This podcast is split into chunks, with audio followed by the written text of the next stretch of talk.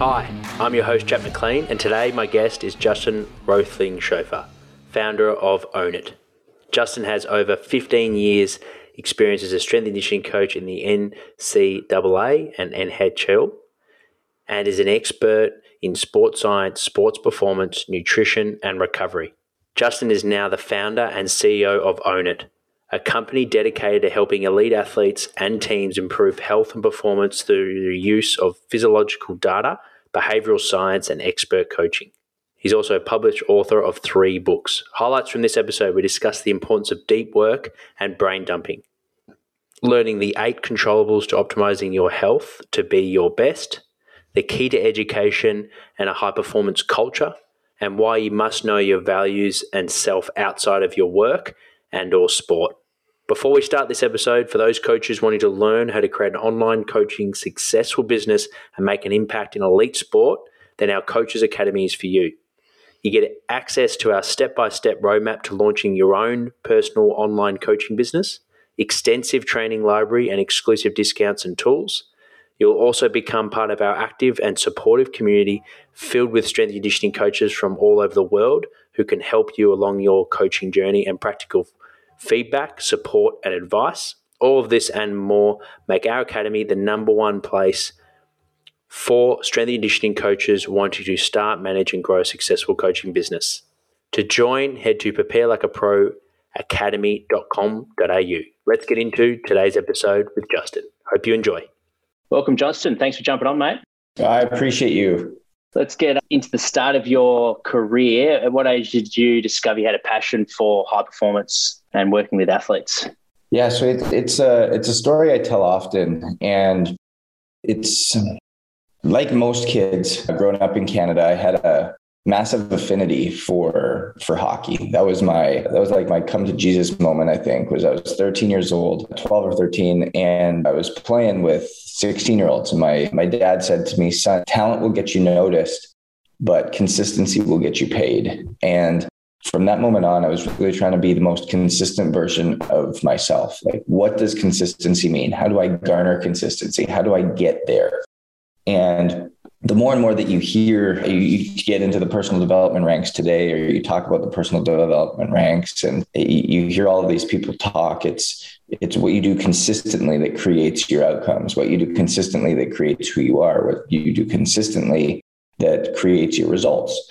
And I, I learned that at a very young age. And so for me, it became what can I control? Like controlling the controllables. And at 13, 14, as I continued to dive into this stuff, I was reading medical journals and understood the glycemic index and understand the Krebs cycle and how sleep was the key to recovery and how different brain waves would operate. I would read everything I could get my hands on when everybody else was just reading comic books or playing outside. And that really kind of fueled me. And it quite frankly became an obsession of mine as to like, okay, how can I take what I'm doing, what I'm looking at, and create a massive change in my life to to get to be the most consistent version of myself. And i think that was the pivotal moment that i knew right away that i had a massive interest in health and performance. I had a real obsession for it. It was something that you didn't have to ask me to do. It was something that burned deep inside of me that became a massive, like I said, just a massive passion that I was really, really brought to and that I wanted to know more about all the time. And, and it led to my educational career. It had a big impact on my playing career and obviously has shaped my, my entrepreneurial career as well.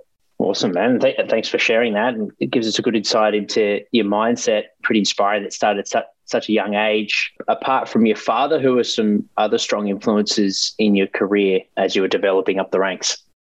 Yeah, so there was a lot. So my first internship was actually with Rajesh Patel at Quinnipiac, and he continued to fuel that fire, continued to create that that instill those those values and those that need for education and, and need for wanting more. I remember leaving there going just like I need to, I need more. I want to figure out how I can be better and and understand how to apply this at a greater level. One of my strength coaches that I had when I was 16, Carl McPhee back in Edmonton, he again was one of those people that was more than a strength coach was somebody who was able to understand and, and really take health as something that that underlied or that that laid underneath performance and kind of really shaped my mindset today that kind of comes back to, and I say this all the time, is peak performance can't be best until health is optimized. And mm-hmm. knowing that health optimization is actually the key or prerequisite to peak performance. And so often we're striving for this, this outcome of peak performance. We talk about this. It's a buzzword, high performance, peak performance, strength and performance. You, you name it. Like, what is performance? And really, we can't reach that unless our health is optimized. That we, we're we're truly health. Go go get bring in somebody who has the best long jump, can squat a house, is the fastest off the line, has the agility of a rabbit and put them in a game with a stomach ache, or put them in a game with three hours sleep, or put them in a game with food poisoning. They're no longer at peak performance, even though you've trained them to be there. Health always underlines peak performance. And so that was a big one as well. And then Tina Murray at the University of Louisville in 2011 was when I was introduced to her and worked with her for just, just shy four years. And it really changed my trajectory in terms of utilizing data and understanding data and its impact of health and health and performance and learning how to create an integrated system an integrated model where there's your entire sports performance team is is is integrated and they're working together and allowed me to do that like i said at a young age but almost 13 years ago 12 13 years ago. And so that was really what opened my eyes to that and was able to foster a lot of my own thoughts, beliefs, philosophies, and use them in a practical setting. Mm-hmm. On, on that topic of, of health how, and how impactful it is, I mean, all, all it takes is a, is a, reminder of when you get, like you mentioned, if you are sick, you, you recognize pretty quickly how important health is when it when it's taken away from you. But when when an athlete is feeling healthy, typically they're they're at a younger age and they're and they're maybe they're in form and they're feeling really good, but you're starting to maybe you're seeing some objective markers or you're starting to hear things that they're mentioning and that you can see signs, I guess, that their their health is starting to deteriorate, but they are still performing well at this point. Like for the strength and conditioning coaches listening in, what are some some tools that you've used in the past to, I guess, develop buy-in from athletes that might be only focusing on those things that you're talking about, the shiny performance side of things, and maybe disregarding their health? Yeah, so it's a it's a great question, and anytime you can take something subjective and turn it more objective, it's a big win mm. because that's going to help with with the whole buy-in factor. Mm. Uh, but the first thing it starts with is education. It starts with being able to have communication and conversations with your athletes about why health matters. And mm-hmm. it's not just giving stats, it's not just regurgitating data. It's being able to give practical and applied suggestions and information, just like I just did. Like recall have have an athlete recall a time that they had the flu or recall a time that they had food poisoning or recall a time that they were sleep deprived and were they definitely were not performing at their best and they were probably searching for like what is going on why can't i like man i feel terrible no matter how well they prepared for that game or that practice or that that tournament or whatever it was they definitely don't feel like they're at their best and when you can take that and turn it over into data, that's where things really start to change. And I did my postgraduate work in heart rate variability, sleep, and recovery science, did a lot of work in the lab, and then from the lab to practical application in, in real life settings at Miami and then in, in Anaheim and, and San Diego. And being able to utilize heart rate variability as a metric of understanding how your body's adapting to stress and strain is a hmm. great indicator of health optimization. HRV is probably, if not one of the most misunderstood metrics that we're tracking in current day, in current, I guess you can call it strength and conditioning mm-hmm. or health monitoring. But when you look at it, at its core, HRV is simply a language. It's the language in which your body is communicating to you how it is adapting to stress and strain. That's it. It's not a good metric. It's not a bad metric. It's not my HRV is high, so that's good. My HRV is low, so that's bad. It's not a measure. It's not heart rate. It is truly just a measure of how your body is adapting to stress and strain and which part of your nervous system the central or the sympathetic or parasympathetic nervous system is more is being leaned on more mm-hmm. and when we can understand that we can lean back and go, oh, the body doesn't know the difference between mental, physical, spiritual, or emotional stress. And since it doesn't know that, we can now take an action step when we know what is actually working against us and how we can now start to create a little bit more change in that. So if we back up and we say, hey, I now have a metric that I can look at to understand how my health is being optimized. I know if I need to lean in a little harder, I need to, I need to know if I need to create a behavior change. I know how, if I need to create a different framework. That gives empowerment to our athletes. And the moment you can empower them to make changes, and it's not just Coach Justin or Coach whoever telling me that I have to go to sleep earlier, or I have to drink a certain amount of water, or I have to create a certain meditation or breathwork protocol, or I have to manage my stress in a better way, or I have to do any anything that's like focused on that health optimization and for the health space. Mm. Why why should I buy in if I don't understand why I'm doing it? And and yes, I, I understand that it's quote unquote good for me, but is there a way in which it can now be brought more to life something that i can actually feel something i can actually see something more quantifiable and that's mm-hmm. heart rate variability because and, and i and i don't want to sound like a broken record but our body this is like the big connection point is hrv is the language that our body communicates with us how our body's managing stress and strain our body doesn't know the difference between mental physical spiritual emotional stress. And so it brings awareness to us if we're being honest with ourselves about where that stress and strain is coming from and what changes we truly have to make. Because awareness is the first thing to creating change. And mm. change requires choosing different. It requires making a different choice.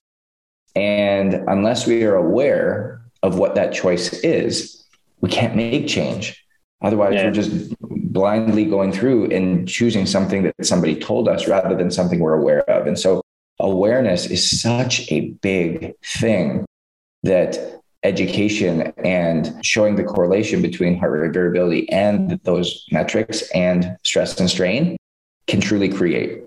Mm, yeah, I love it, mate. I experienced Elite, uh, Elite HRV, the company, a couple of years ago and bought one of their devices, the Finger Pulse and definitely played around with it for it was quite interesting actually during the pandemic because like you mentioned you know mental stress can have a huge effect on your HRV and and at that time I'd lost my role so was, there was a fair bit of mental stress going on with finding new a new job.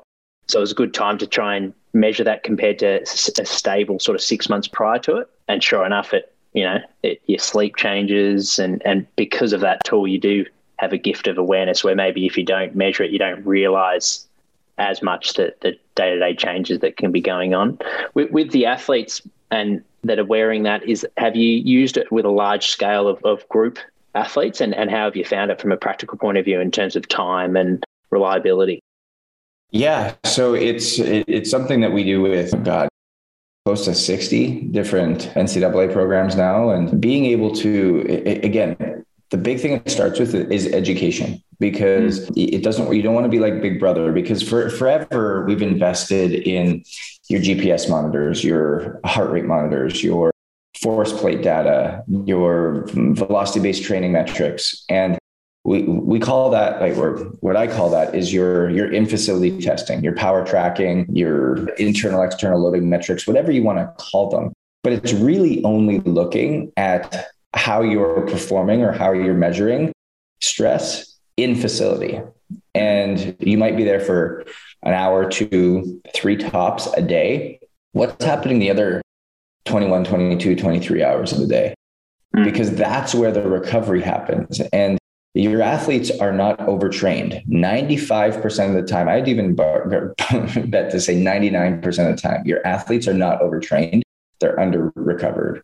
And we have to be able to understand what is actually happening outside of that. Are they not getting the quality of sleep that they need? Is there a lot of emotional stress, mental stress that's being tacked onto the physical stress that that that, that we're putting them under that's pushing them over the edge that is not allowing the recovery to happen? Are they not getting the, the shutdown time or the relaxed time that they need throughout the day because they're continuing on the go? And so being able to have a way to track and monitor what's happening the other times of the day that's again not this big brother effect but more so an educational tool for the athlete to make those conclusions themselves that's where the change happens. That's where the buy-in happens. That's where the true mental emotional and physical change occurs because it's not your coach is continually saying hey i see this is happening this is what i need you to do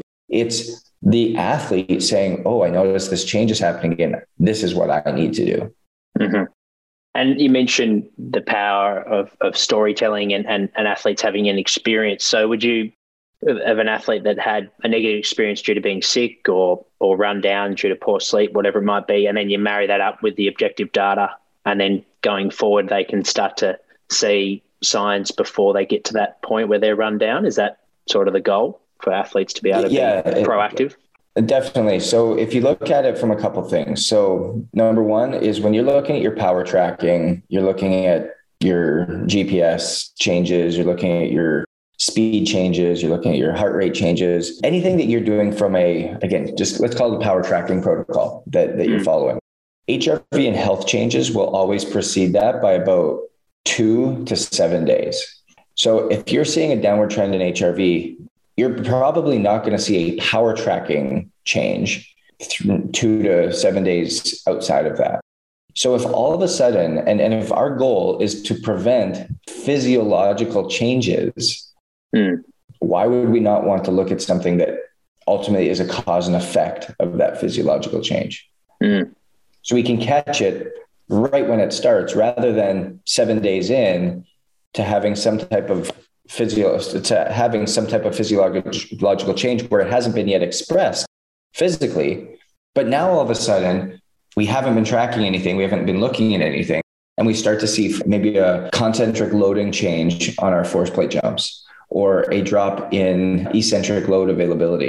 Mm-hmm. well we know if we've got an all of a sudden an eccentric load availability drop and we're talking about a soccer player the incidence of an acl non-contact injury goes up well, that's not prevent that's not preventing anything. It's just looking at, at data and saying, "Oh, mm. interesting." And that athlete tears their ACL. You look back at that, go, "Yep, there it was. We saw the drop." Mm. Okay, great. You just proved your own theory. We we mm. just proved what's need, needed to be there, rather than being proactive and preventative in this by creating sustainable base level habit change and buy-in. And the way that we do that is by looking at, again, heart rate variability and understanding habits that are occurring within uh, an athlete's life. And let's face it, when they come to school, when they come to campus, when they are 15, 16, 17, 18, 19, 20 years old, they're children. They're mm. children. And a lot of these kids are living on their own for the very first time.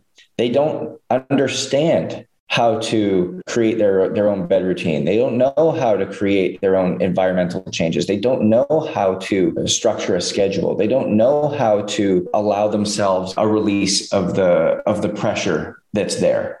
And because they don't know how to do that, they you, tend to go down very dark roads. And this is where a lot of the mental health component comes in because they, they, they feel pressures that they can't escape from. And the only way in which the only place that is providing structure for them is their sport that they're playing, whether it's a football team, the basketball team, the soccer team, the track and field team, whatever it is, that's the only structure that they get in their day. And so that's what they yield on. But because they yield on that, they don't know who they are outside of their sport. Mm. And so it continues to come back to this level of identity is that it's, hey, I'm Justin and I'm a hockey player. Well, no, I'm Justin and I'm a human being first. And let's figure out who that human being is so that we have an identity, a purpose, a mission, a vision, a passion outside of hockey, outside of whatever that sport is. So that when things aren't going well there, you have another pressure release to eliminate the stress, mental, emotional, and spiritually. So that ultimately, what happens? We can create the balance that needs to occur within the stress and strain that's being applied to you. And we can see that through heart rate variability. We can identify that. So when you talk about these issues that are coming up on a with the mental health of athletes, when you talk about being able to look at the base level health optimization of athletes, Mm. Heart rate variability is the key. Heart rate variability is your first step, and education is what makes it long term. It's not enough to just start tracking HRV and say, "Yeah, this is this is the end all be all." No, it's all about education. It's all about education of your athlete, of what you're looking at, and two, it's all about education of your coaching staff and your administration to know how to create relationship, to know how to create rapport, to know how to create buy-in, to know how to communicate with these athletes. Because I'm not going to come up to you and say, "Oh, Jack, this is what I see in your data, and we're going to have to create a change." No, it's coming up and saying, "Jack, how are you today? Like, how's everything going? Mm. Tell me about school. How's school going? Tell me about what you're doing. In your, how, how's your family? Like, asking questions." And when we use data to ask better questions, we ultimately get better answers that get us better results. And if we're expecting data to give us the answers, it, we're, we're, we're far mistaken because we will never be able to get context from data. Context can only be yielded by human beings, and human beings can only ever get that context through communication.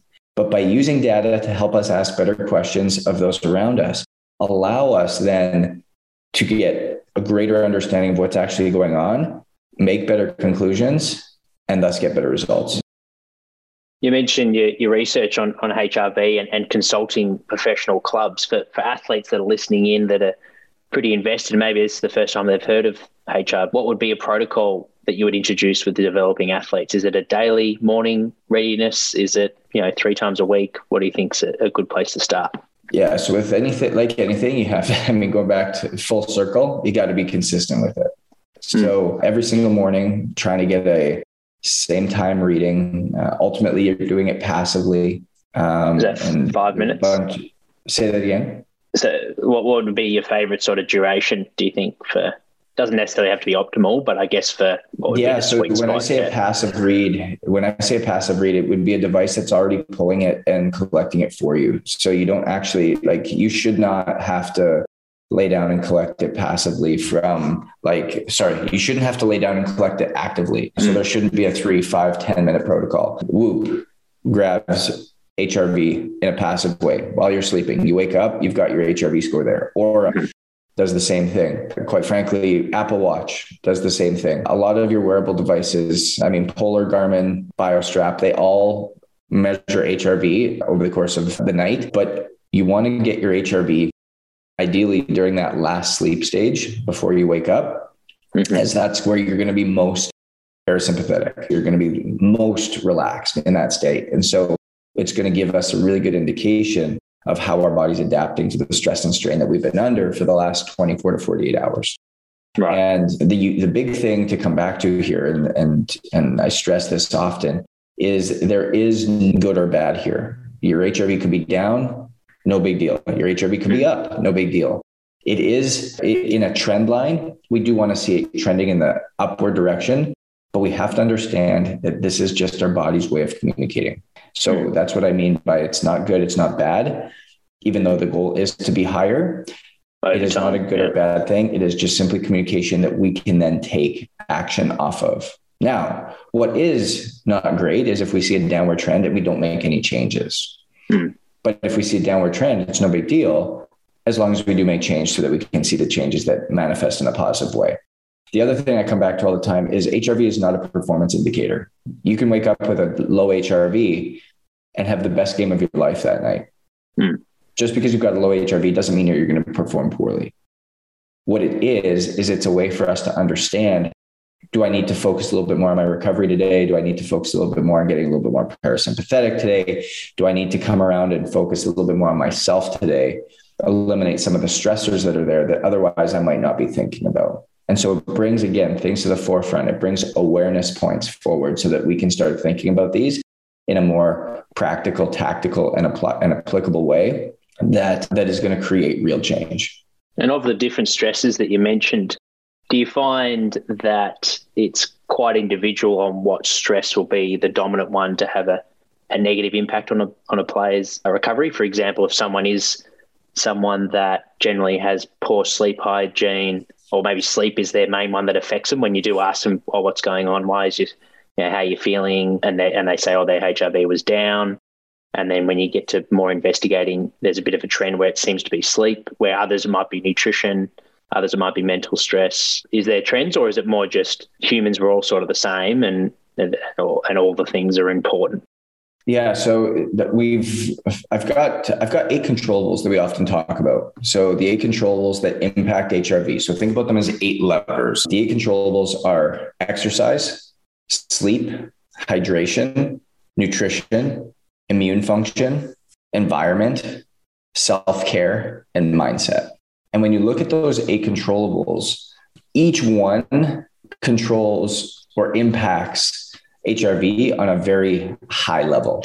Mm-hmm. And so you can use that as a checks and balances. If you see your HRV dropping, you can kind of come back to a controllable and i've uh, under each controllable there's about 30 habits that are fundamental and baseline to to everybody that that they should have engaged everything from sleep you've got like a 321 rule no food 3 hours before bed no heavy work or decision making 2 hours before bed no blue light 1 hour before bed and then activating your parasympathetic buffet or your night routine during that last hour block hydration half your body weight in ounces throughout the day environment seeing the sunlight first thing upon waking up, first thing, and then watching the sunset at night, and then being aware of the five senses sight, smell, taste, touch, and auditory in the environment that you're that you're exposed to. So all of these have habits that are underneath them. And so mm-hmm. the reason that there's habits and there's these eight controllables is that every single morning when you wake up and you look, is am I trending upwards or downwards over the last week to 10 days? what of my eight controllables have I been focused on and made priority, and which ones have I not? Mm-hmm. And immediately, when you start to recognize that and understand that, you'll be able to go through. It's almost like a checklist. Yeah. Yep. Exercise was great. Yep. Nutri- nutrition's on point. Yep. Hydration's there. Yep. Immune function. Yep. Yep. Yep. And then you get to the end and you're like, man, self care. I've I've done I've done nothing for myself the last week. No wonder. I'm trending downwards because stress management is is off the chart. I haven't given myself time for breath work. I haven't done meditation. I haven't even given myself some reflection time or quiet time just to shut my brain off. I've just been go, go, go, go, go. Mm. You know what? Today I should focus on at least two 20 minute blocks of self care. I'm going to go sit in the sauna for 20 minutes, do some breath work, some meditation, sit in front of red lights. And then this afternoon, in between class and practice, I'm just going to go for a walk on campus, or I'm just going to go sit in a hammock and take a nap, or listen to music, or lay in the athlete lounge and and just get some shut eye, or something like that. Like that that be, that becomes actionable and tactical. Like you can mm-hmm. you can you can actually do something about that, and you can know it. And that's how this system, or that's how this process allows us to now have some type of action step attached to the data that's there. That's not Coach Justin telling you what to do. It's not Coach Jack telling you what to do. It's mm. you as an athlete saying, I want to own this. I want to take this behavior on because I understand the impact and implication that it's going to have on my performance. And more importantly, my health, not just today, but long term.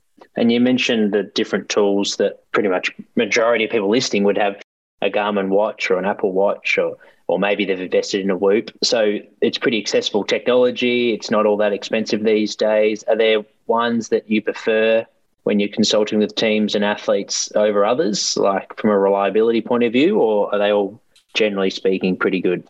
These days. Yeah, when it when it comes back to HRV, there's two two companies that are leading the way that, that that do a great job. One is one is Whoop, and the other is Oura on grabbing passive heart rate variability. Now the other thing becomes as an athlete, do you want to be wearing a ring or do you want to be wearing a, a wrist strap? It's just mm. that's pretty much your personal preference at that point. But both of those have leading are leading the way in terms of data collection, in terms of accuracy, in terms of reliability, all the things that you want controlled in in a research based environment. They're doing it. They're they're they're definitely leading the way.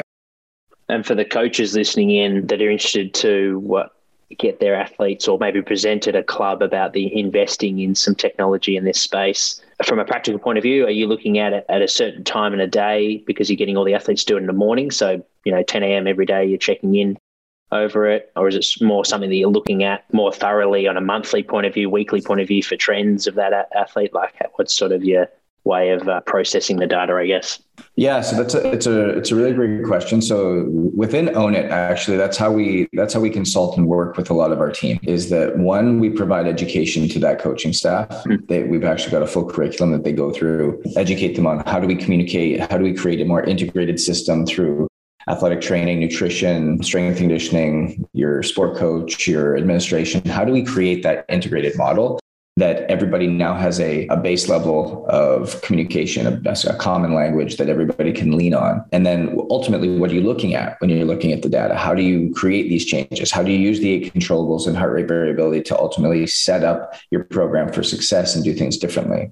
Second, there's somebody within our team. We've got a team of 38 HRV, heart rate variability specialists, people that have been at the NFL, NHL, Major League Baseball, NCAA, US military level. And we attach that person to as a consultant for you that helps guide this. And then the, the, the dashboard and framework that we have is it's being able to not only recommend certain habits to and, and, controllables to athletes based upon their data. So it's again curated for them. But the dashboard on the coach's side is able to now see hey where's where's athlete a trending? Are we trending down over the last three four days? Or are we trending up over the last three or four days? What controllables does this athlete have on? And what's the habit adherence to these controllables and habits we actually seeing positive changes in in behavior change? Are we seeing negative changes in behavior change? Are we are we seeing a, a downward trend and we're going to have to go have a conversation with that athlete and like i said say hey how's everything going from a from a family side? How's everything going from a personal life side? And really t- and again show them that you care. Because the moment that you're able to lean in and, and really build this trust with the athlete that's that's where everything changes and so that's that's the best way to do it. Looking at HRV on a day-to-day basis can be very confusing, very difficult because there's a, it's a very variable metric. It can go mm. high, it can go low. But what you're worried about is the trend. Are we trending upwards? Or are we trending downwards for three days, five days, 10 days, two weeks, a month? We want to know where that trend is going because, again, we have to realize stress is necessary. We have to stress our bodies mentally, physically, spiritually, emotionally in order to grow. Mm. The issue comes when we're stressing mentally, physically, spiritually, emotionally all at once. And so we're stress stacking, which can break the system, or when we're stressing chronically, meaning chronic physical stress over the course of a month, chronic mental stress over the course of two weeks, three weeks, four weeks, chronic emotional stress over the course of a long period of time. That's what causes the, the systems to break. And so when we're starting to see these trend trend lines. And, and I, again I, I, usually i've given this example. I'm somebody who's struggled with mental health things for, for a long time. My entire life really. I, I talk about it in, in a couple of my books and where I've I've gone from I'm usually I'm, I'm this happy go lucky life of the party type of guy, but behind closed doors was was dealing with deep deep depression, suicidal thoughts through some of my younger years, and it's not not something that you ever get rid of. It's something that you that you cope with something that you understand mm-hmm. better. And in in my life just recently in the last in the last month actually i had to step back in and create a focus point on on my mental health. I was under a lot of stress chronically through the business through getting married through my traveling through uh, the family. There was just a lot of things going on Mm. And if you looked at my HRV trend, uh, typically I'm up around 105, 106 average. And for about two and a half weeks, averaged about 47. And yeah. it was, and again, it, it was nothing changed. Physically, I felt great, was training the same way, was still being able to output the same, wasn't traveling any more, any less. But if, but if I was to be honest, over the course of those two and a half weeks, I started to, I got a couple more coaches that I had to work with on the mental game. I went to see my therapist a couple more times, just was having difficulty just coping with a few things. And I had to take, take a step back from some of the things that were causing that stressor. And it all stemmed from, it, it, there was, there was a lot of, for me, the, that two and a half weeks was a hard mental health push. Mm-hmm. And by being able to recognize that, by being okay, knowing that I'm not broken, knowing that I'm not, I'm not a bad person, It's mm. me being able to take data, be able to look at it, be able to understand it, and then be able to take action.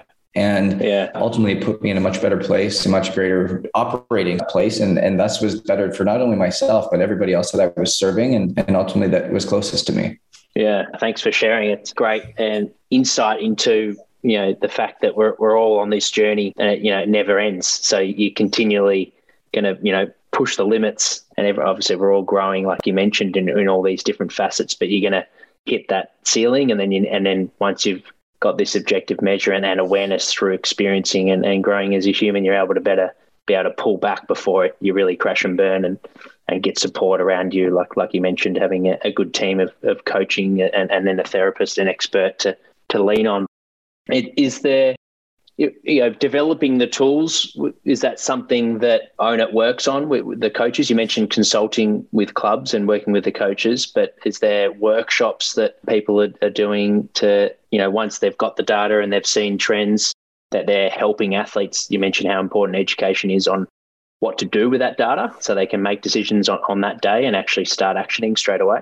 Yeah, yeah, exactly. And it's something that we've been really kind of trailblazing is creating this new level of education, providing new education for not only the staffs, but then for the athletes. And it, it's unique. It's a little bit different. So with the staff, we're focusing on understanding what the data is saying, understanding what HRV is, understanding how to communicate, how to create integrated teams, and then understanding what to do with the information once you have it and how to and how to build that integrated system and integrated team from your different coaches how to have those conversations how to make sure there's a there's a therapist team there. So like how does how does the nutritionist how does the athletic trainer how does the strength coach how does the sport coach how does the administrator and how does the mental health therapy team all work together so that it's not oh go see the therapist.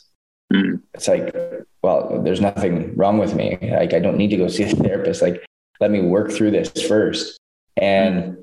understand that when I choose to go talk to somebody, it's there. I, I, if we were all to put ourselves back in an 18, 19, 20 year old shoes, and somebody was to tell you, hey, you need to go see a therapist, what's the first thing you would say? Yeah, you'd be like, oh, I'm fine. Don't worry about don't worry about me. Absolutely not. Yeah. I don't need to talk yeah. to anybody. Yeah. And at no point was I mature enough. I don't know if anybody else would agree, but at no point was I mature enough to go and say, put my hand up and say, oh, I need to go talk to somebody. Mm. It all became, I just wanted to talk to somebody that I trusted. I wanted to talk to somebody that I had a relationship with. I want to talk to somebody about these things that just talking, we know it gets a lot of the stress and, and pressure off. It's mm. like, it's like you've got a pressure cooker and it's like you're keeping it inside and it's just building and building and building and building and building and building. But the moment you release that pressure valve, everything goes away. Mm. And it doesn't doesn't solve it, doesn't create the the solution you're looking for. But by just being able to talk to somebody and get a lot of this stuff off your chest and be able to trust that person, which can be any one of those people in that space, your sport yeah. coach, your athletic trainer, your strength coach, your nutritionist, your administration, whoever it is in that space that you've created a good, good solid relationship with, that can help lead and be the catalyst mm. to going and speaking to that therapist and can be that mm. guide. And so that's what we teach and kind of educate the staff with. And then from the athlete side, it's really unique because we focus more on human development, more on personal development, more on who you are, what your passion is, what your identity is, that knowing yourself beyond the athlete, that your worth is beyond that athletic gift that you have. What's what's your passion? What are you excited about? What do you what what do you truly want to do? I've it, it was amazing. We were chatting with a an athlete the other day. I see this nine times out of ten, and I was I was sitting on the other side, and I was like, "So, Jack, like, who who are you?" And the the the athlete would would go, "Well, I'm I'm a basketball player, and I work really hard, and I I'm a great teammate, and I, uh, yeah, I, I am a basketball player." Mm. And they went on for about five or six minutes, very similar, very similar to that, like talking all about their basketball skills, talking about all about like the things they do from the back, in the sense of a basketball team and a basketball player and a basketball court, and at the end, I was like, that's amazing. You just told me so much about what you do, but I want to know who are you? Mm. He could not answer the question. And it happens nine times out of 10. And that's where a lot of this goes awry because imagine now mm. that athlete gets hurt, or imagine now it's senior year and there's no, there's no NBA draft for this player. All of a sudden, basketball's gone. Or three years into their academic career, they still don't know who they are. Thus, they're being asked all the time. They're being asked the wrong question of like, what are you taking in school? What do you want to do? Well, how can I figure out what I want to do when I still don't know who I am? I still hmm. don't know what makes me tick. I still don't know what my passion is. I still don't know what any of these things are. And by doing this and by educating the athlete on who they are, their identity, a lot of personal development, and then understanding base level habits and educating them on how to create this healthy environment for themselves, these healthy baseline habits, you're going to help them be a better human being. And it goes back to what I said. When you have great health, that's the precursor to great performance. When you know who you are and you're a great human being, it's a precursor to great performance. So focusing on these things all of a sudden creates a greater outcome. Uh, another example, like real life that manifested a week ago, was Oklahoma University, their softball team. Their coach for has been trailblazing this, created a change in who they were fo- in in what their focus was. And it was a low pressure environment that focused on human development, focused mm. on helping people identify who they were. And she actually made their starting shortstop the queen of softball. Like we're talking like Barry Bonds, Mark McGwire, Sammy Sosa type stats from this individual. She's national team player for softball. She made her step away from the game of softball last year for three weeks to figure out who she was, to understand who she was outside of softball. She did a lot of internal work, a lot of struggle. It was hard. Mm. Hardest work she'll ever do, but most rewarding work she'll ever do because she stepped away from the game. She figured that out. She had support. She had she had people there helping her. And when she came back, she was not only a better teammate, but a better player, mentally more aware, mentally more healthy, felt so much better. Mm. And they just won the national championship. Yeah, wow. They just they are, they are the best team in college softball. And the reason I tell that story is you don't have to choose human and health development over athletic success. Mm. They're one and the same. And quite frankly, if you go down the health and human development side, you're probably going to get a better athlete, a better team. More sustainable, isn't it? Sustainable success. At the end of the day, 100%. Because it's a true culture shift. Mm. And going back to your, your, career journey for a second there as well. So you, you spent over a decade in, in elite sport yourself. For, for the strength and conditioning coaches that are tuning in, what are some of your favorite ways to develop your own knowledge and not from a not only from a science point point of view, but also practical communication skills and, and programming application? Yeah. So to be honest with you, it's a lot of the communication that I have is with my colleagues, with my mentor, speaking with people like Joel Jamieson and Tina Murray on a regular basis that you can continue to keep checks and balances in that space. But all my continuing education, all of my continuing development has all been, to be quite honest with you, and this might catch people by surprise, but it's been getting out of strength and conditioning, getting out of these little silos that we live in and understanding the personal development side, going down and understanding the work of Steven Kotler and the way in which our bodies work, the way in which our minds work, the way in which we get into the zone. Reading a lot of Dan Sullivan's work on leadership and how to build organizations, how to build structure, how to build self development, getting deep into Tony's work, Tony Robbins' work, and Dean Graziosi and Dan Martell, and all of these guys that have found success. Like, this is where I've been able to develop myself. And people ask me all the time, like my priority of hierarchy. And it took me a long time to figure this out, but making sure that my priorities are myself, or sorry, is my faith, mm-hmm. number one, myself, number two, my marriage, number three, my family, number four, my business, number five. And the key here is that priorities are not time. By, by far, I spend the most time on my business Mm-hmm. But when I talk about priority, it's I, I never miss date night. I'll never miss a dinner with my wife. I'll never miss reaching out and FaceTiming with my family on a special occasion or birthday.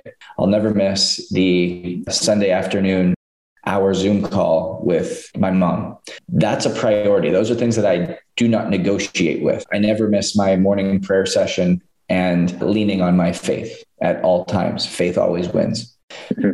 By doing that and creating that structure, has allowed me to make sure that I can develop myself in the best way possible so that I can continue to serve, continue to create, continue to show up as the best version of me. And when I do that, I'm able to continually help develop people around me. And it goes right back to that, that understanding of self development, human development, knowing who you are at the end of the day is the ultimate performance enhancer. Health is the ultimate performance enhancer. And if we can do that and we can educate on that, we can speak to that and we can talk to that and we we are experiencing that ourselves.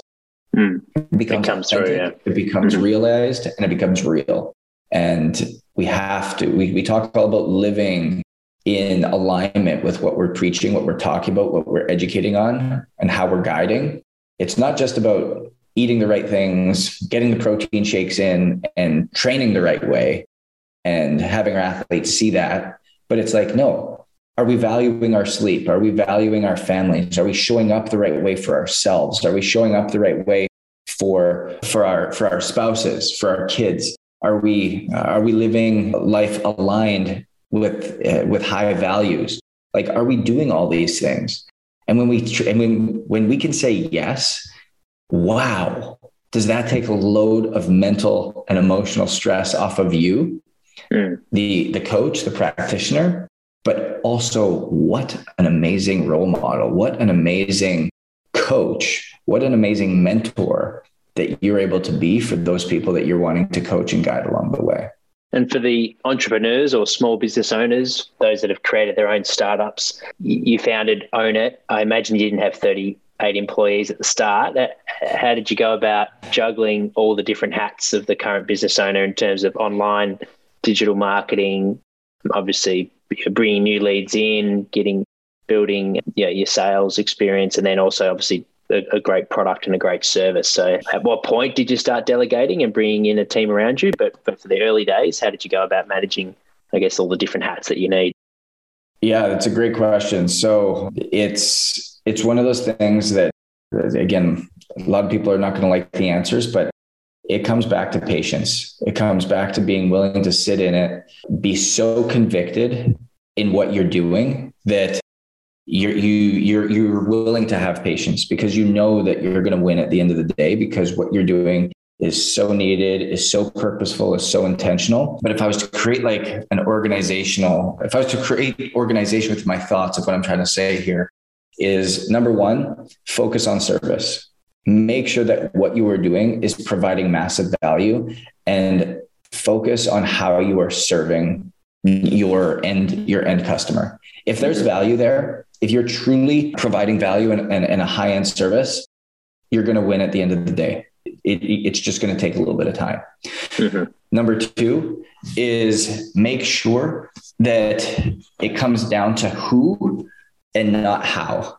You don't have to understand how you're going to get there. Understand who is in that seat. Who does that better than you? Uh, to be honest with you, I, I don't do a lot day to day within the business anymore because there's people that do it better than I do. I, I, create the vision, I create the strategy, I create the energy behind it. I have the, the, the master plan that I communicate with my team to.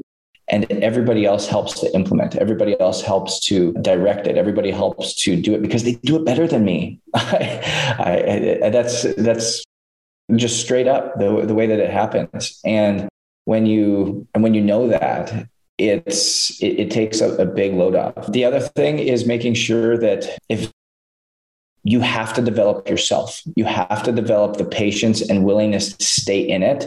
And you do not have to be better than the competition. You have to be different. And so I'll say that one again. You do not have to be better than the competition. You have to be different. I read a book. It was all right. It was right when I was starting Own It. And first probably six, seven months, I was like, how can I stand out? Like, I know that we are doing things differently, but like, I don't know how to break out from what we're doing is, is, is that it's truly being different. Mm. And when when I read this book, it said two things are the keys to marketing. One, you're first. So you're first in a in a category, like your your Starbucks. Starbucks was one of the first that did that did coffee that way. Well, Starbucks wasn't the only coffee place. So somebody else came after them. They didn't make better coffee, they did it differently. Mm. And so if you can do things different and you can show that you're different, that's where people are going to align to you and you're providing massive service, you're providing massive value. And then changing your mindset on how long it's going to take is another one. If I said to you, Jack, you know what? You're going to be successful, you're going to win, but you're going to have to fail 50 times before you before you get to where you want to be. What would you what would you do when you got your first failure? Keep going so you get to the second. Exactly. You'd want to fail faster. You'd want to fail faster. Yes. All right. First one. All right. Where's my second one? You're going to try something else. Somebody's going to say no to you. Amazing. Yes. Thank you. High five. You're my second one. I got 48 more. You go down, you talk to more people. You're going to start creating more. You're going to start doing more. You're going to start taking more action. You're going to start failing faster. You're going to start having faith forward. I call it faithing forward, where you're mm. just like, you have so much faith and belief in what you're doing that you're going to win at the end of the day because you are just consistent. Goes back to what my dad said talent will get you noticed, but consistency will get you paid. I don't care what that payment is. If it's personal fulfillment, if it's financial, if it's getting that spouse you've always looked for, I don't care what it is, but being consistent will always get you to where you want to be. And that's that, that's the unique part about this is you stay in it long enough, you continue to do things day in and day out that that are that lead to that championship mentality. And, and you are going to win. That's awesome. It's a great framework. Thank, thank you for sharing that. And on the in terms of highlights, going first with biggest challenge that you've had since being a business owner and, and what did you learn from it? And then we'll go into highlights in terms of things that you're, you're proud of. But yeah, what's been the biggest challenge so far in your career? Yeah. So to be honest with you, it was it's a bit vulnerable here, but being able to have what I just talked about, have the patience to step back. I'm not a patient person by by nature. I want everything yesterday. Going right back to my athletic career was I need I wanted to make that AAA team. I made it. Great. I want to be on that junior team. I made it. Great. I want to be, I want to get that scholarship. I got it. I want to be, I want to play pro. Then all of a sudden go into my educational career. I want that undergrad degree. I want that master's degree. I want that certification. I want my massage therapy license. I want that nutrition certification. I want my doctoral research. I, like I, I always want to be five steps ahead of where I am Mm. I, I've, I, I want to be, I'm in the, I'm in the, I'm a graduate assistant. I want to be a head strength coach. I want to be a director. I want to be in the NCAA. I want to be in the NHL. I want to like, it was always like, okay, step forward, step forward, step forward, and never enjoying the journey, never enjoying the process. And in, in one of my books, I talk about getting to the NHL was my ultimate failure was because I continued to have success with no fulfillment. And I was not fulfilled in what I was doing. I wasn't happy in what I was doing. I was successful on the outside looking in, everything was great. But because I wasn't enjoying the process, I wasn't there on the journey. Always chasing the next very, thing. Yeah, the passion that I had for it dwindled because of that. And that, that I think is the hardest part for me. And I still battle with it every single day is to stay on the path, to, to be where your feet are.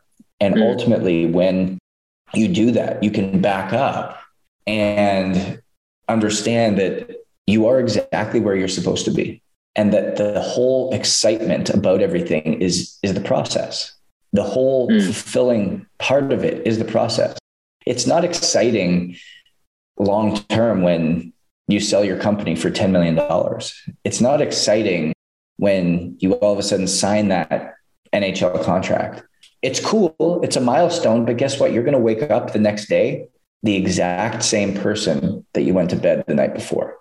Mm. And you're going to wake up in the morning and there's going to be something new that you're going to be looking for. And it's the journey that you're on. It's the process. It's showing up and falling in love with the process that's going to allow you to be successful long term, but more importantly, allow you to be fulfilled while on that journey to success. And you will never peak out you will never reach the summit of your mountain. Mm. The summit of your mountain ends when you die. Mm. Up until that point, you're on a continual climb. And if you love that climb, if you love that journey, if you fall in love with that and you continue to be consistent with your day to day pieces that you need to do, man, life will give back to you 100x. Yeah, I love that.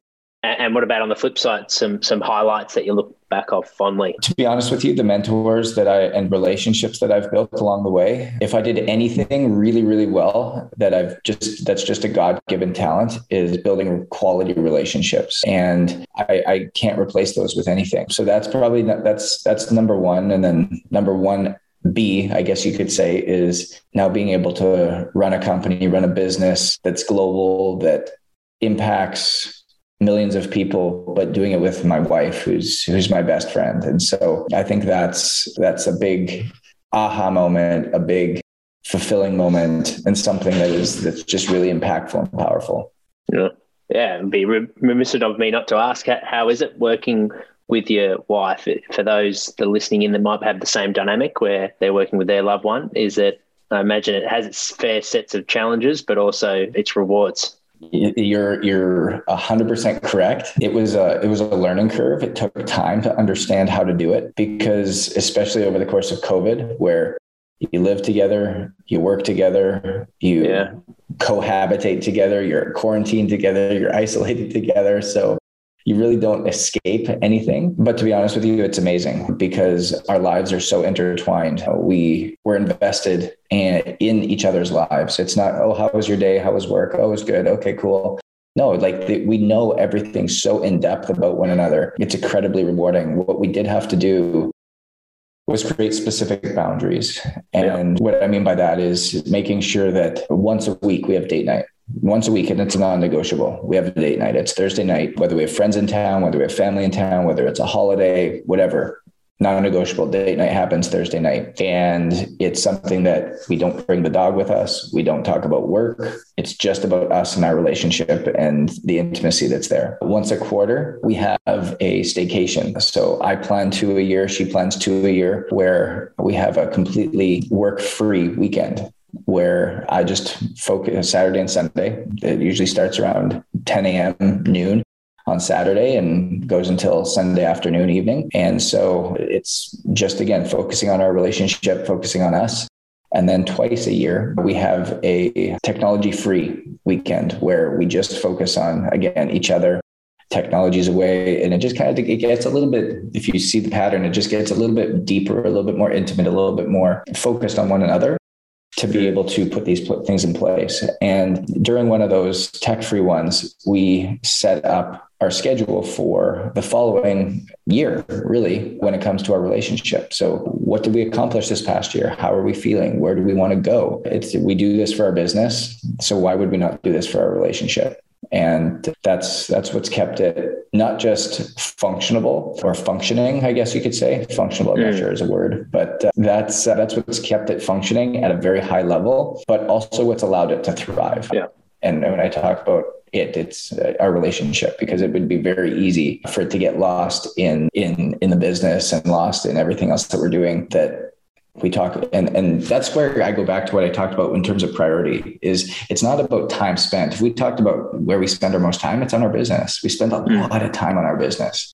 But these priorities, these things, these weekly non-negotiables of having dinner together every night and having a date night every single Thursday and these quarterly weekends and two weekends a year that we shut off completely and then plan for the following. Like that shows that I value and cherish her. She values and cherishes me. And that this relationship is something that we want to keep on fire. Now, is it perfect? Not by any means, but we can't. If we, the reason that we have these these frameworks is that we can go back to something when things get tough or things get hard or we are not as consistent with saying the things that the other person needs and and it allows us it holds us accountable and from a, a leader's point of view managing a team how often would you catch up with with all your employees. I imagine it would have to be remote if that if that's the case. How often would, would you see everyone every year face to face? Like talk us through meetings and, and and how you guys stay connected. Yeah, really good. So creating culture in the in the company was something that we were really focused on was a high priority for us because again, you the culture is what breeds everything. And so we do a weekly point every Monday morning with our entire team. It's about 15 minutes long. Get everybody on a Zoom call, see how everybody's weekend was. And it's it has nothing to do with business, actually. It has everything to do with everyone goes around, says one thing they're grateful for, one highlight and one thing they need help with. And we do that every Monday. And then we've got a Slack channel that everybody's communicating with on a regular basis. And then once a month, we do an all hands to make sure that, and this one's all business focused, making sure that we know what's going on, we know where we're going, we know where the growth is, we know where the opportunities are. And then twice a year, we will meet in person. And this is like we usually do one around Christmas time. People will come either down to Miami we'll bring everybody in and do a, a weekend party type of thing where we, it's very, one day is more like fun and fun and enjoyment. The other day is more business and vision. We'll do that twice a year. And then we also have two retreats that we hold for clients and uh, and customers throughout in different places. We, we're doing one in September in Mexico. We just did one in February in Costa Rica, and we open that up to our employees if they want to come, and our team if they want to come, they're more than welcome to. So another opportunity to see in person. But the weekly weekly touch base. What are you grateful for? What what, what happened over the weekend that you're excited about, and what do you need help with? And then a monthly all hands business focused, and then twice a year in person. And then the option for the retreats. Oh, the other thing we do is twice a month, every so every other Tuesday at 10 a.m. We do a live streamed workout together, and somebody within the group, within our team, leads it. And it's just fun for us to work out together. It's we don't make it at 7 a.m where you have to get it done before. No, it's in the middle of the workday when everybody should be working. But we're saying, hey, this every second Tuesday at 10 a.m., 10 to 11, this is a break for you to go and work out and get active and see each other virtually. We all have team team jerseys, team uniforms. Uh, that, that we wear that day and again it's just different things that we do for the culture that in a in a virtual environment you have to be a little bit more creative Absolutely, yeah, it's great and great touch points and and and themes. Is it are you in terms of productivity that you can tell you you get a lot done over like you mentioned over your, your career that's something that you've always strived on to the next thing. For, for someone wants to improve their productivity throughout their day to help their business or performance with with sport whatever it might be do you sort of have a focus on each day like maybe a marketing monday type of approach? Or is it are you do you schedule things you know throughout your day in your calendar? Do you have an assistant that does that for you in terms of your meetings? Like, talk us through how, how you sort of yeah allocate your days.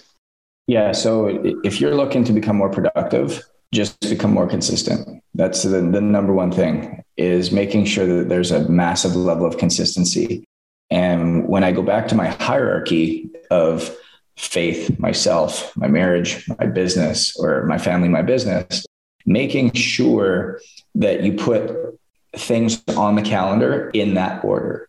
And hmm. you, everybody's seen the everybody's seen the, the, I guess YouTube video of the professor putting the big rocks into the the cup mm-hmm. first, and when you put the big rocks in first, there's always room to put the pebbles in around it, and that's that's what we end up talking about with with the business. Is there's always room for business, mm-hmm. always but making sure that there's room for everything else first. And so for me, I, I, go back to also who, not how, and making sure that the right people are in the right seats. So I I have a, a pulse on what's happening with marketing, but by no means do I spend energy on that. I invest my energy in places where I can really have impact. And that's in speaking, doing podcasts like this, being exposed to people in, in garnering the mission, the vision, business development, things like that. That's that's really where I spend and invest most of my time and energy and making sure that the team is valued, feeling that that passion and that they're on the same page.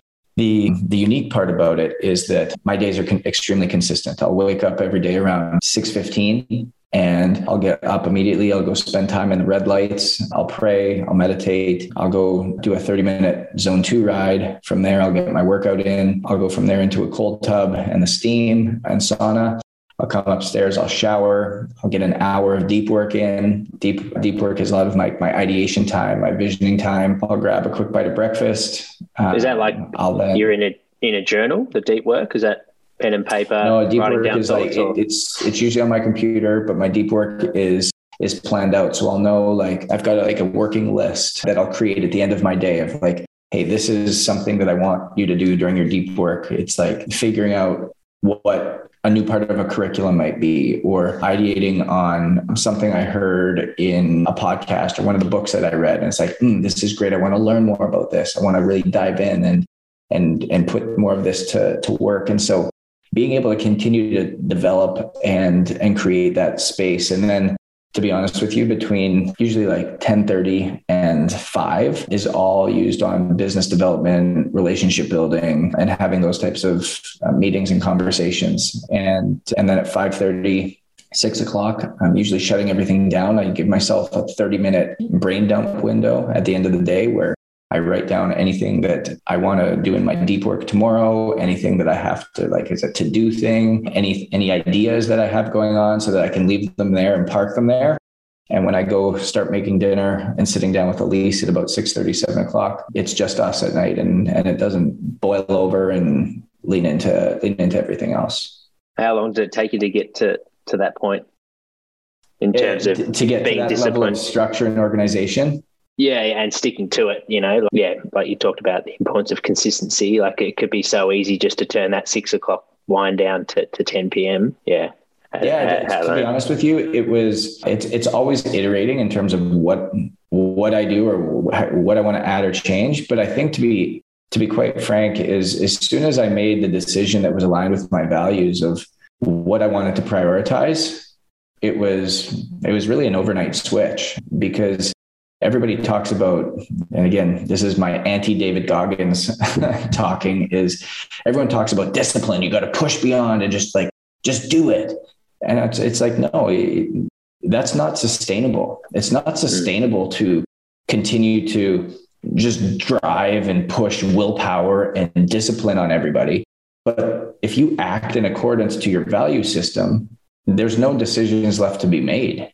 Mm. Because if I say I value my faith, myself, my relationship, my family, and my business in that order, but yet I make my decisions with my business first, how, how am I living in alignment with what I say I am?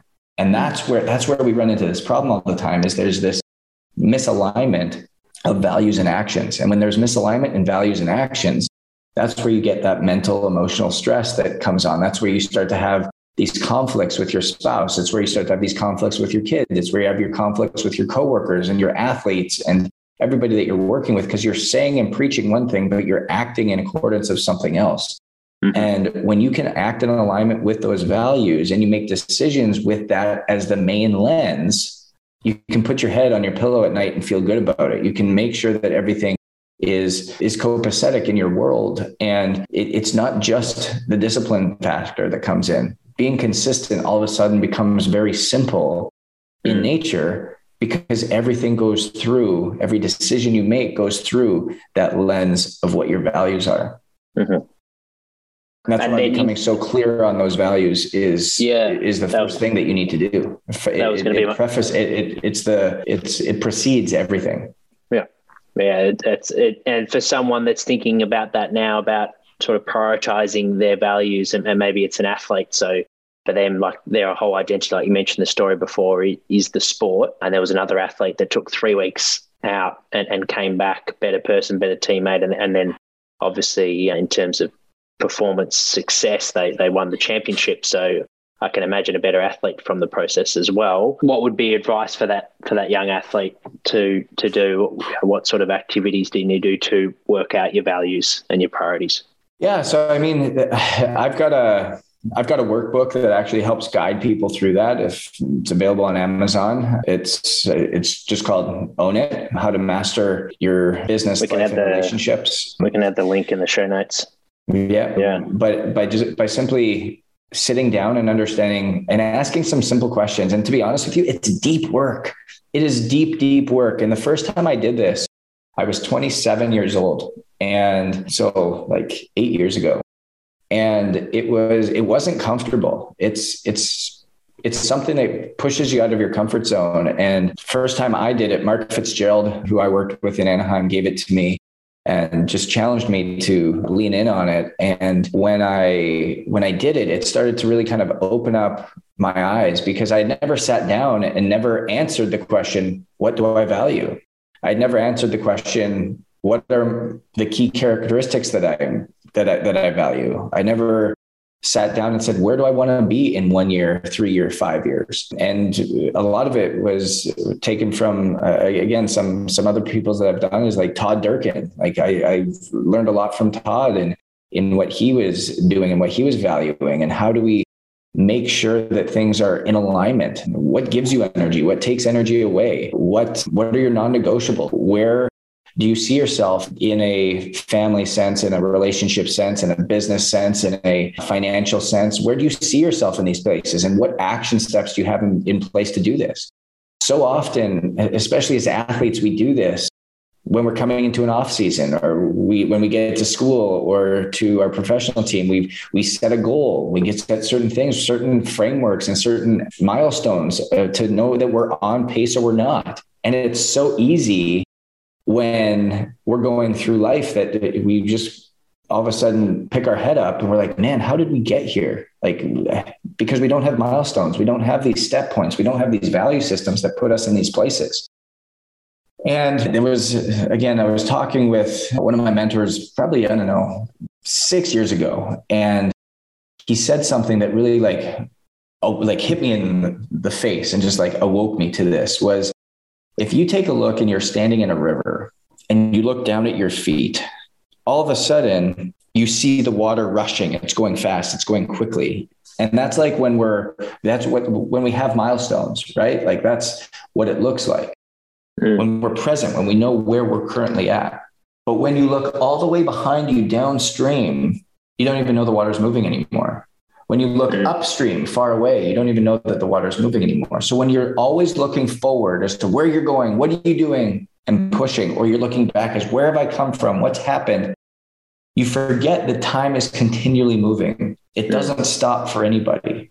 And being focused on where your feet are allows you to make better decisions as long as you know what your value system is, as long as you know where you want to go, you can help direct that path. Awesome. Well, thank you for everyone that's that stayed with us for the last uh, 90 minutes. And, and if you tuned in halfway through, highly recommend listening to the very start. This will live on our, our YouTube channel, so you can watch it. And then the podcast recording will be next Tuesday. Thank you so much, Justin, for jumping on and sharing with us your journey so far in the industry. You're obviously making a huge impact from being published author over 10, 10 years in elite sport and, and now running a successful company. So thanks so much for, for sharing with us what's, you know, success leaves clues. So not only as a business owner, but also as a person as well, thoroughly, uh, I've taken a lot from it and no doubt listeners have, have as well. What's on the horizon for you, mate, in terms of 2022? What, what are you excited about at the moment? So I've loved the direction of our business. We've got about six major contracts that they're about to close. A lot of our strategic alignments have come into place here. So, from a business sense, continuing to be excited about the impact that we're making, going to speak to the National Athletic Directors Association. So, all 6,500 athletic directors will be in attendance at the end of June. So, in about a week, to be honest with you, in Vegas. So, by the time this comes out next next Tuesday. Actually, yep. it's next Tuesday. So the same day that this comes out, be speaking to them. So they're really excited about that. Elise and I have our honeymoon that we've put that we've put on the calendar for October. So going to go to Vietnam and spend oh, wow. uh, spend two weeks off the grid. We've got our team in place to fully be able to operate everything without us for two weeks. So that feels really good. And then, yeah, it's it's been we're we're just very blessed in in kind of where we're going in the direction that, that we're at. So, like I said, it's been it's been an amazing journey, and we're exactly where we need to be. Everything's exactly as it should be, and to have every have the big guy upstairs to to thank for that. Oh, well said. And for those that want to reach out and, and connect with you, where's the best place? Yeah, very active through social media. So Instagram at Justin Roeth, R O E T H. And then that's actually my my handle for everything, whether you're on Twitter, LinkedIn, Instagram, TikTok, on all those platforms. And then Own It app or ownitcoaching.com. Okay, awesome. Yeah, we'll add it for those that might be driving and listening to the podcast. We'll add it in the show notes, guys, so you can click those links at the end of your drive. But yeah, thanks again, Justin. Really appreciate you coming on, mate. Awesome, and Thank you for, appreciate you. Thank you for everyone for tuning in, whether it be the YouTube or on podcast. Our next live chat will be with Danny Kennedy, the founder of DK Fitness. That's at 4 p.m. Australian Eastern Standard Time on the 1st of July. I'll see you guys then. Thank you for listening to the Prepare Like a Pro podcast. If you like this episode, it'd be a massive help if you could like, follow, rate, give a review, or even share with your mates. The show is recorded in Melbourne, Australia. Be sure to follow our Instagram page for all updates on our latest and greatest. If you would like to get in touch to suggest a guest or advertise with the Prepare Like a Pro podcast, please email me at jack at preparelikeapro.com. Thanks so much for tuning in.